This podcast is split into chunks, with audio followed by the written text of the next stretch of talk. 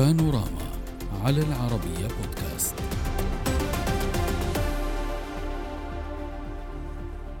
نظام الحكم في إيران يعرف بالنظام المغلق والمعقد الذي يرتكز بشكل أساسي بيد أعلى سلطة في البلاد وهي سلطة المرشد الأعلى الذي يمتلك كافة الصلاحيات ويحدد سياسة البلاد وهو القائد العام للقوات المسلحة الإيرانية ويسيطر على الأجهزة الأمنية.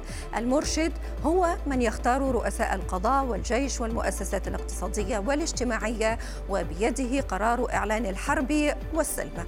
أما السلطة التنفيذية فهي بيد الرئيس الذي يعتبر ثاني سلطة بعد المرشد وهو المسؤول عن تنفيذ الدستور الدستور ينتخب الرئيس لمدة أربع سنوات ولا يمكنه أن يخدم أكثر من فترتين متتاليتين. وفي إيران أيضا مجلس خبراء القيادة وهي هيئة تضم 88 عضوا من رجال الدين. مهمة المجلس اختيار المرشد ومراجعة عمله. وإذا اعتبر غير قادر أي المرشد على أداء واجباته فلدى هذا المجلس سلطة عزله. وهناك أيضا مجلس صيانة الدستور وهي هيئة لتنفيذ الدستور تتكون من 12 عضوا. تتولى الموافقة على جميع مشاريع القوانين التي يقرها البرلمان وله سلطة الاعتراض عليها. كما يمكنه منع المرشحين من خوض انتخابات البرلمان والرئاسة ومجلس خبراء القيادة. أما البرلمان فهو يتكون من 290 عضوا يتم انتخابهم عن طريق التصويت الشعبي كل أربعة سنوات. يتمتع البرلمان بسلطة إصدار القوانين واستدعاء الوزراء والرئيس. وعزلهم. لكن في المقابل يجب أن يوافق مجلس صيانة الدستور على جميع القوانين التي يقرها البرلمان. المنظومة الأمنية والعسكرية في إيران تتمثل بالقوات المسلحة التي تتألف من الجيش والحرس الثوري الذي يعد قوة رئيسية عسكريا وسياسيا واقتصاديا كذلك في إيران وذلك للعلاقات الوثيقة التي تربط الحرس الثوري بالمرشد. نناقش هذا الملف مع ضيوفنا من الشرقية كامل الخطي الكاتب والباحث السعودي أهلا بك. من بيروت مصطفى فحص الكاتب الصحفي أهلا بك. ومن دبي مسعود الفاك الباحث في الشأن الإيراني. أهلا بكم ضيوفي الكرام. أستاذ كامل لما نتحدث عن المؤسسات المؤسسات الحكم في إيران نتحدث عن مؤسسات مرتبطة بالطابع الديني المتشدد. مش حتى مرتبطة هي ربما يمكن القول منبثقة أو حتى حتى تأسست عبر هذا الموروث الديني. آه، هذه المؤسسات آه، واليوم إيران تود أن تنخرط في آه، مسار طبيعي إن صح التعبير يمكن أن يتوافق مع رؤية المجتمع الدولي. هذه المؤسسات ما مستقبلها بحسب قراءتك بعد هذه الاتفاقية؟ طبعا هذه المؤسسات من ضمن مهامها هي لها مهام كثيرة بالتأكيد هي مش مؤسسات شكلية. بس من ضمن مهامها إنه تضمن استمرار النظام في حال غياب الشخصيات المؤثرة. قادرة على إنتاج قيادة النظام بالذات المرشد بشكل رئيسي. فالمؤسسات هي مش يعني لما نقول كلمة مؤسسات في العموم في الادب في الادب في الأدبيات العلوم السياسية كلمة مؤسسات كلمة إيجابية لكن في حالة إيران كلمة المؤسسات أو المؤسسات الموجودة في إيران هي للحفاظ زي ما تفضلتي على طبيعة النظام الديني على الإنتاج آه، قيادات قائمة على ذات المفهوم اللي آه، بناء عليه تصدر قلب القائد الخميني ثورة ضد نعم. النظام الشيعي وقلبه وتولاه هو رجال الدين. برجع مرة ثانية على قصه المدنية والنزوع. نحو الدولة لأن لا فكاك. هي هذه هذه هي المعضله الرئيسية في إيران. صحيح. رجل الدين رجل رجل الدين يظل حاكم بسلطة غيبية هي المعضلة الوجودية. إيران لا تحول لشريك كامل الشراكة. شريك قوي يساهم في التنمية يساهم باستدامة الأمن والسلام والتعايش في المنطقة عليه إنه يتخلص من هذه السلطة. لأن يتخلص من هذه الفكرة يتخلص من هذه النظريه لأن هذه النظرية تعني مما تعنيه بانهم ممهدون لظهور الإمام المنتظر النظرية القائمة عليها الدولة وأن هم مرحلة انتقالية فقط لا غير هم لا يدعون لأنفسهم وإنما يحملون راية تدعو إلى القائم من آل محمد. يمهدون الطريق نحو ظهوره. فهنا يعني الآن إحنا نفرح ونتفائل لما تنخفض نسبه التوتر في الإقليم لأنه إحنا معنيين باستقلال الإقليم كقوة قوة تسعى إلى التنمية تسعى ل طبعا التنمية ما تظل يعني ما ما تزدهر إلا في حالات السلام المستقر. لا شك إنه نفرح بهذه الخطوات، لا شك إنه نأمل بأنه إيران بدل أن تتعرض إلى ثورة وثورتها تدحرج بنيرانها ومشاكلها. على نحو الإقليم نتمنى إنه النظام في إيران قادر على انه يقوض ذاته بذاته من الداخل بشكل متدرج لكن سريع. أيضا ما في ما في الدول الجوار تنتظر للابد ولا في دول الجوار تنتظر كل فترة لما يصعد تيار ما يصير أقوى من الآخر. والله يرجع ومره ثانية النظام في إيران يقلق. مين يقلق بالذات؟ لأن أيضا اقلاقه للجوار هو إقلاق سياسي مش مجرد مسلك مشاغب. يقلق مين؟ يقلق الدول اللي فيها أقليات شيعية عربية. بالذات. يبدا يبدأ يقلقها على أساس يحول هالأقليات الشيعية العربية إلى أوراق هو هو لها السبب بالضبط أستاذ كامل هو لهذا السبب بالتحديد طرحنا فكرة آه، آه، مدى إمكانية أن تتخلص إيران في هذه المرحلة من هذه المؤسسات. حضرتك آه، ربما يعني تقول بأنه بعضها لا يمكن تسميته بالمؤسسات ولكن هذه المكونات داخل النظام الإيراني. تحدثت على هذه الخطورة في إمكانية أن تستمر هذه المجموعات. أنقل لك هذه النقطة أستاذ أستاذ مسعود.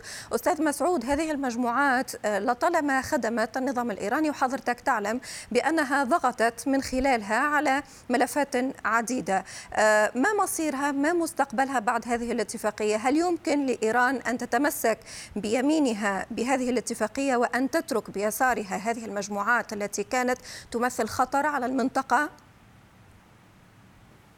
علينا أن نؤكد على مسألة مهمة. في هذا الاتفاق بأنه نحن في مرحلة اختبار في الوقت الحاضر. آه، ومصداقية الطرفين آه، تظهر خلال هذه الفترة. وخاصة الطرف الإيراني هو الطرف الذي دائما كان آه، كانت موجهة إليه أصابع الاتهام بدعم الميليشيات وخاصة بالنسبة للمملكة العربية السعودية الحوثيين. هذه مسألة تعتبر آه، مهمة واستراتيجية في هذا الاتفاق باعتقادي. هنا المحك. إيران بغض النظر عن تعددية المؤسسات، بالنهاية الدول لا يهمها تعددية هذه المؤسسات وطريقة ارتباطها ببعض، تريد المحصلة تظهر في السياسة الخارجية الملموسة لإيران. والعالم لا يحكم من من اتخذ هذا القرار إلا أن هذا القرار علينا آه، إلى جانب ذلك أن نشير تم اتخاذه من قبل المجلس الأعلى للأمن القومي الإيراني. ومن يت... سكرتير مجلس الأمن الأعلى للأمن القومي الإيراني علي شمخاني هو قانونيا لا يحق له التصويت في في هذا المجلس إلا إنه له صفة إضافية إلى كونه سكرتير المجلس الاعلى للامن القومي وهو ممثل المرشد الأعلى في المجلس الأعلى للأمن القومي. وفي هذه الحالة يكسب قوته من من؟ من المرشد الأعلى. وجميع السياسات الخارجية الإيرانية الإستراتيجية والسيادية في واقع الامر يجب على المجلس الأعلى للأمن القومي الإيراني أن يصادق عليها. أي المرشد الأعلى هو الذي نعم. يصادق على هذه القرارات. لذا هذه هذا الاتفاق مع المملكة العربية السعودية في واقع الأمر هو اتفاق أعلى سلطة في البلاد. وهو المرشد الأعلى من خلال نوابه في هذا المجلس اتخذوا هذا القرار. وعلي شمخاني يمثل المرشد في واقع الأمر ولا يمثل الحكومة. لذا القرار اتخذ من أعلى السلطات في إيران لا يمكن لها في المستقبل أن تلقي اللوم على جهة أخرى بل المسؤول سيكون المرشد الأعلى في هذه الحالة.